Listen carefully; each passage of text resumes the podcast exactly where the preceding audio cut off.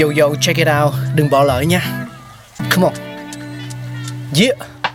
Thankful we got con người sáng tạo mà sống dồi dào tình tuổi trời sao vương cao là tích tắp phát minh đầy ắp xây đắp tương lai có một không hai nhưng liệu có ai còn nhớ dùng Xin được gửi lòng biết ơn vô hạn đến những con người không ngừng sáng tạo, mang đến những phát minh mới thay đổi cuộc sống.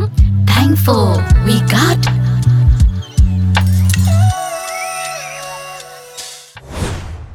Chào mừng mọi người đang đến với không gian khám phá những phát minh thú vị của loài người. Tôi là Cáo và hôm nay chúng ta sẽ cùng nhau khám phá cửa xoay.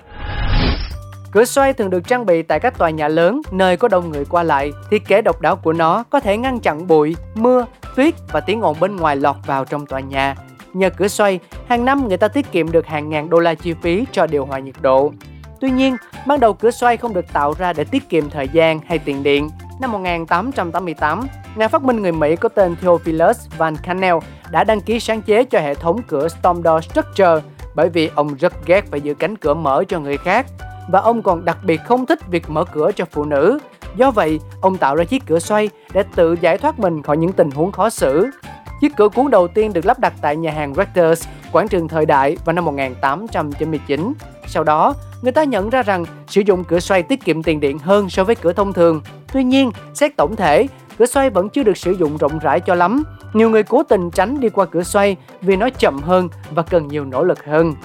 Năm 2006, MIT phát hiện ra rằng nếu tất cả mọi người đều sử dụng cửa xoay trong một tòa nhà, họ sẽ tiết kiệm được 1,5 tổng số điện hàng năm dùng để sưởi và làm mát tòa nhà.